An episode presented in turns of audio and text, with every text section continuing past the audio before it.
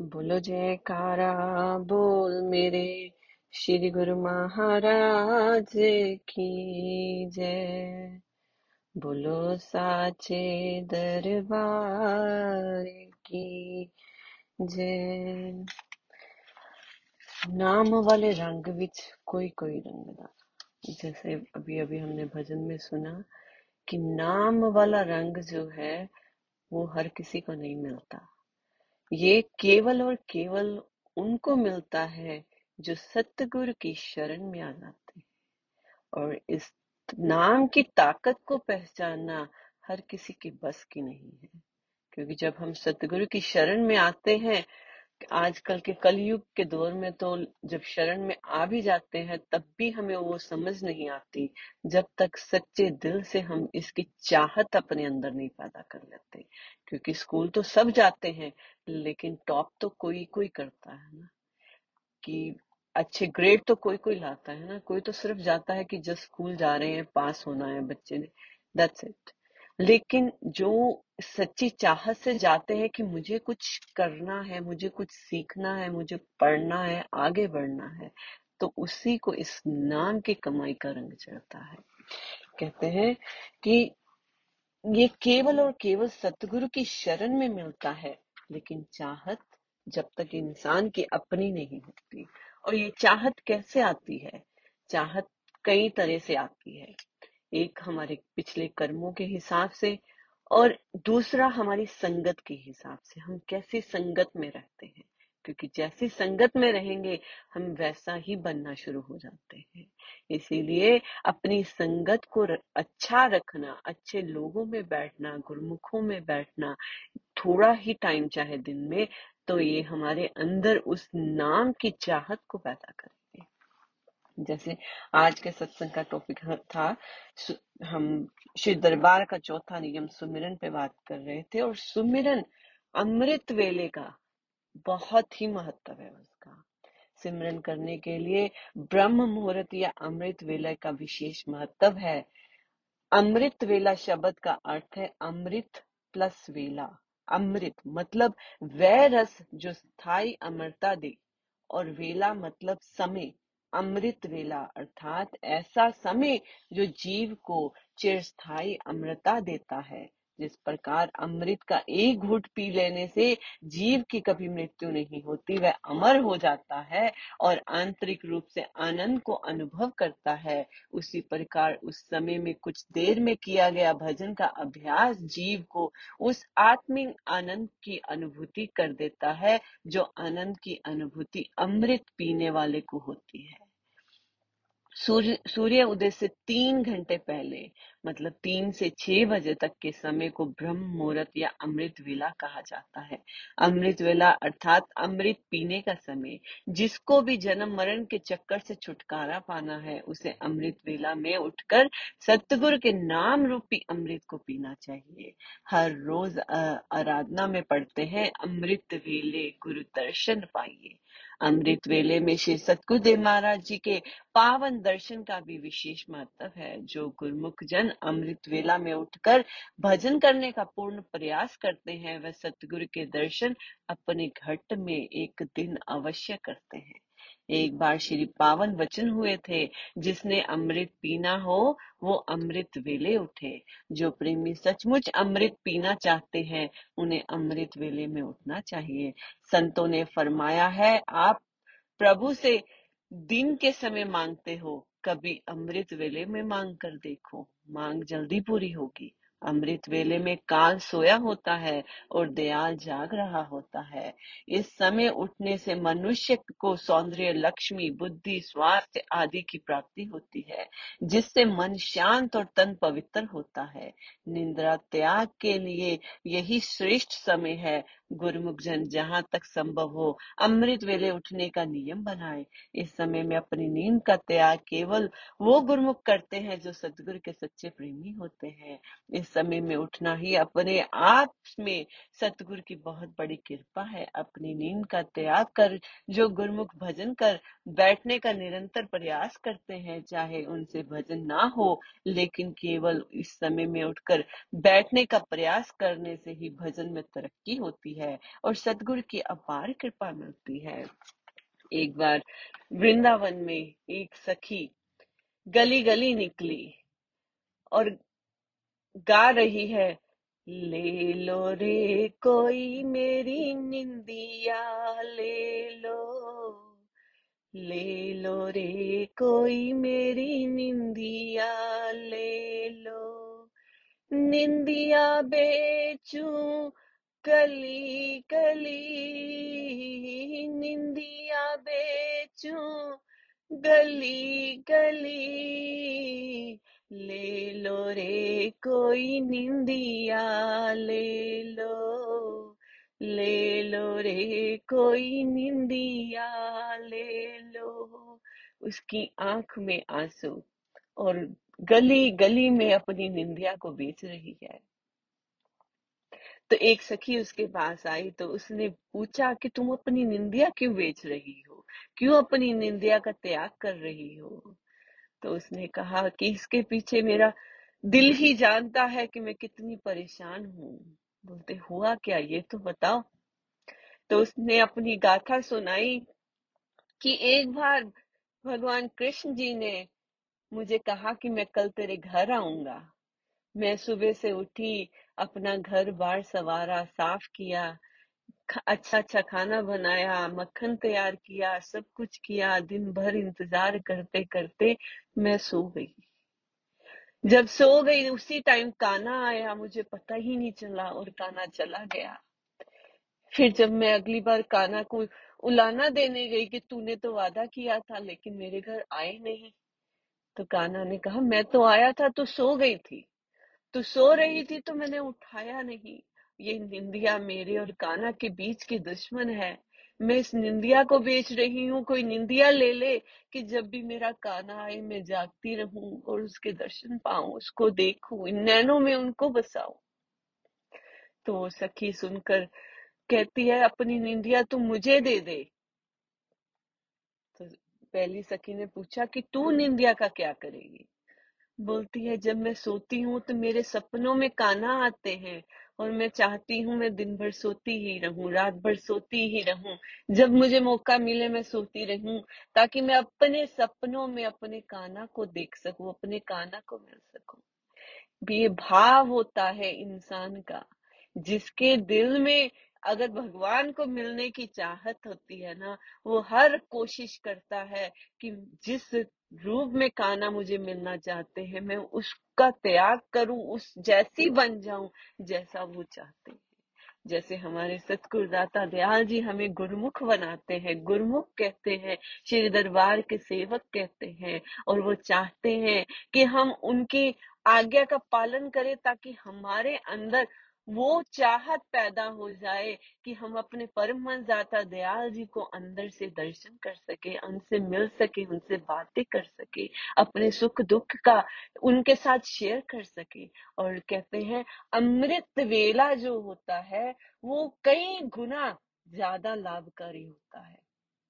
जिसने अपना अमृत वेला संभाल लिया, उसको परमात्मा जिस कई जन्मों में मिलना होता है इसी जन्म में मिल जाएगा। कहते हैं कि अमृत वेले की ताकत कई गुना होती है कई गुना। एक गाँव में एक जमींदार था उसके पास बहुत सब कुछ था धन दौलत एवरीथिंग ज़मीन दादत की कोई कमी नहीं थी लेकिन कुछ हालात ऐसे बिगड़े कि उसके पास कुछ नहीं रहा। उसके सब पशु मरने शुरू हो गए। उसकी ज़मीन गिरवी हो गई, उसका घर बिक गया, छोटे से घर में आ गया। परिवार बिखर गया क्योंकि जब पैसा नहीं हो तो परिवार भी कोई साथ नहीं देता। सब बिखर गया। रोए कि मैं क्या करूँ? कि अब मेरा कौन सहारा है? उसको कोई रास्ता ही ना मिले। वो सोचे कि शायद किसी ने कोई जादू टूना कर दिया है ताही इसीलिए मेरे पास कुछ टिकता ही नहीं है। मेरा हर चीज़ पानी की तरह बहता ही जा रहा है बहता ही जा रहा है। बेचारा परेशान। तो उसको किसी ने बोला कि बाबा अनंत पुरी जी यहाँ पर रहते हैं उनके पास जा। वो तेरी ज़रूर मद, मदद करेंगे। तो जब वो वहाँ पे गया तो संतों ने कहा कि तुम अपने अमृत वेले को संभाल, सब कुछ ठीक हो जाएगा। जादू टूना किसी ने किया है या नहीं किया वो मुझे नहीं पता, लेकिन जो अमृत वेला संभाल लेता है, उसका सब कुछ ठीक हो जाता है। खाली अमृत वेले की कदर कर। अपना अमृत वेला सुधार और दूसरों को भी अमृत वेले में उठने की प्रेरणा दे। घर घर जा गली गली जा, सुबह उठ कर जाके नगाड़ा बजा, घंटी बजा, ताकि लोग उठे। लोग इस अमृत वेले से जुड़े। बोलते, जितने ज़्यादा लोग तेरी घंटी की आवाज़ से उठ जाएँगे, उतना जल्दी तेरा सब काम सुधर जाएगा। क्योंकि तू अमृत वेले में उठा कर सबको उस परमात्मा से जोड़ रहा है। उसका फल कई गुना हो जाता है।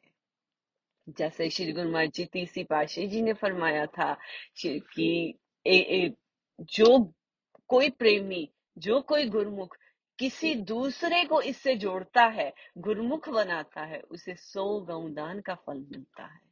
लेकिन यही बात जब सत्संग में हो रही थी हमारे पंचम पाशे जी के हजूरी में महात्मा जी बता रहे थे। तो श्री गुरु महाराज जी पंचम पातशाह जी ने खुद माइक हाथ में ले लिया।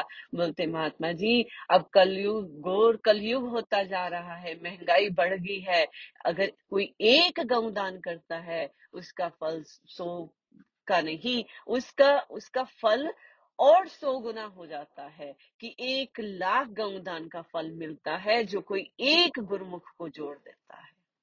इसी बात को समझते हैं कि लाइक अमृत वेले की कितनी ताकत होती है। तो वो जमींदार उठा, अपने संतों की आज्ञा पाकर अमृत वेले में उठकर घर घर, गली गली के सामने जाके वो अपना घंटा बजाए कि, उठो गुरुमुखो, उठो उठो गुरुमुखो, उठो, अमृत वेला होया, जाग जाओ, उठो।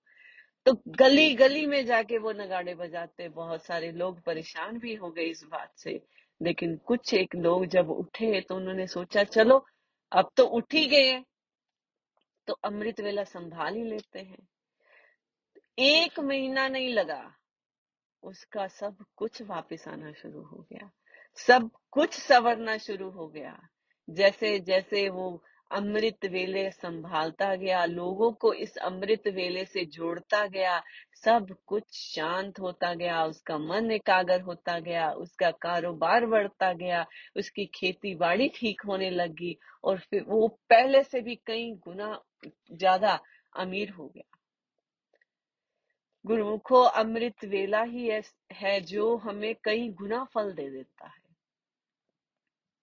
कि अगर सही टाइम पे हम जब दाता दात बख्श रहा हो अगर उसी टाइम पे हम जाकर म, मदद मांगते हैं जिसका सब कुछ खुला पड़ा है भंडार खुला हुआ है तो हम उसी टाइम पे जाएँगे तो हमारी झोली भरी जाएगी। अगर किसी के के घर पे गए हैं खाना नहीं बना तो वो हमें खाना नहीं देगा। क्योंकि हमारे लिए स्पेशल तो कोई बनाएगा नहीं ना।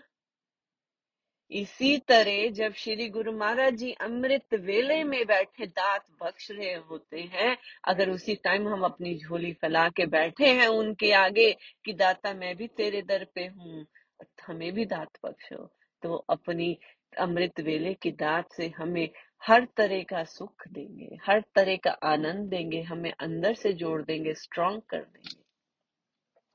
कि सिंपल सी बात होती है ना कि जब हम खाना बना रहे हैं या खाना बना पड़ा है कोई बाहर भिखारी आ जाए तो एक रोटी दे देते हैं कि चलो इस इसका भी कल्याण हो जाएगा इसकी भी भूख मिट जाएगी। लेकिन कोई स्पेशल उठ के नहीं बोलेगा कि मैं इसके लिए रोटी बना दू।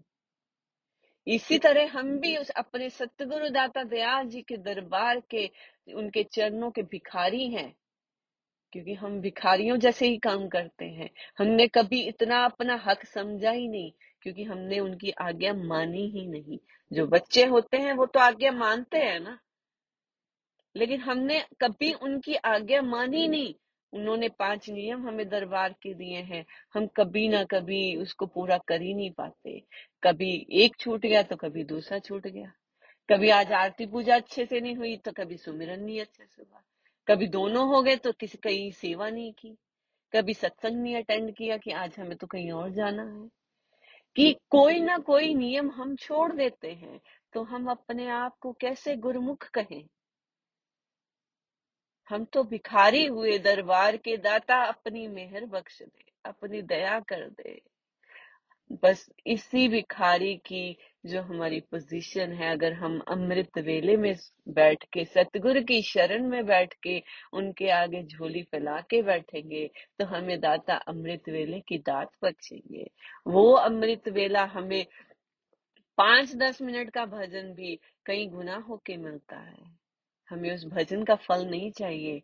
हमें केवल और केवल सतगुरु की कृपा चाहिए, क्योंकि अगर फल मांगेंगे तो हमारा बिज़नेस हो गया। हमें गुरु महाराज जी से बिज़नेस नहीं करना, क्योंकि बिज़नेस करेंगे तो हम घाटा किसका? हमारा। क्योंकि हम तो इतना करते ही नहीं है, जितना वो दे रहा है।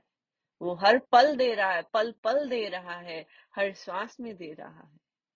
इसीलिए हमें उनसे, उनकी दात लेनी है, उनकी कृपा लेनी है कि दाता जी अपनी कृपा बख्शो। मैं तो किसी के लायक नहीं हूँ।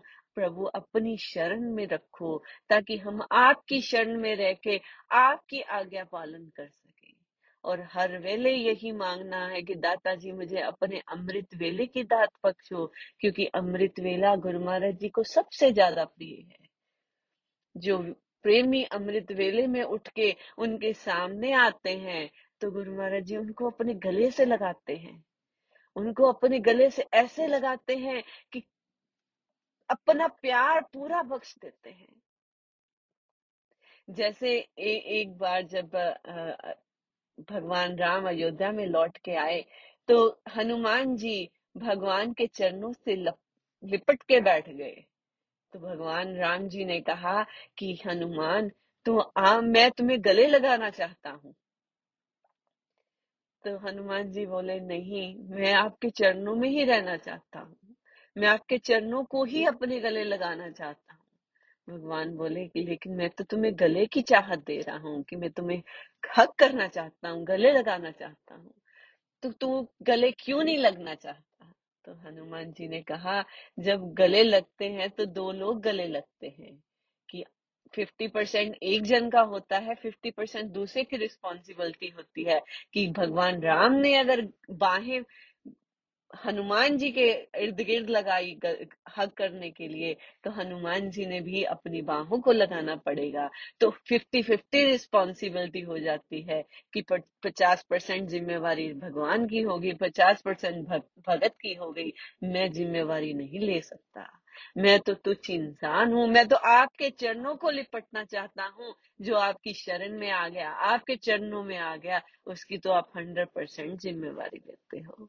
गुरुमुखो, हमें भी ऐसी बातों से सीखना है, सतगुरु के चरणों में अपनी पूरी और पूरी एकाग्रता से रहना है, ताकि हमें सतगुरु अपनी शरण में ले ले, अपने चरणों से जोड़ ले और अपने प्रेम से जोड़ ले ताकि हम उस, उनसे ऐसे जुड़ा रहे जैसे लोहा और चुंबक, कि हमेशा एक दूसरे के साथ जुड़े रहते हैं। जैसे ही मौका मिलता है, आपस में जुड़ जाते हैं। बस ऐसे ही अपने अमृत वेले को जैसा संवारेंगे तो हमें सतगुरु की कृपा प्राप्त होगी। और सतगुरु की कृपा प्राप्त होगी, तभी हम उस अमृत वेले से भी जुड़ सकते हैं और सतगुरु की प्रसन्नता भी पा सकते हैं। बोलो जयकारा। बोल मेरे श्री गुरु महाराज की।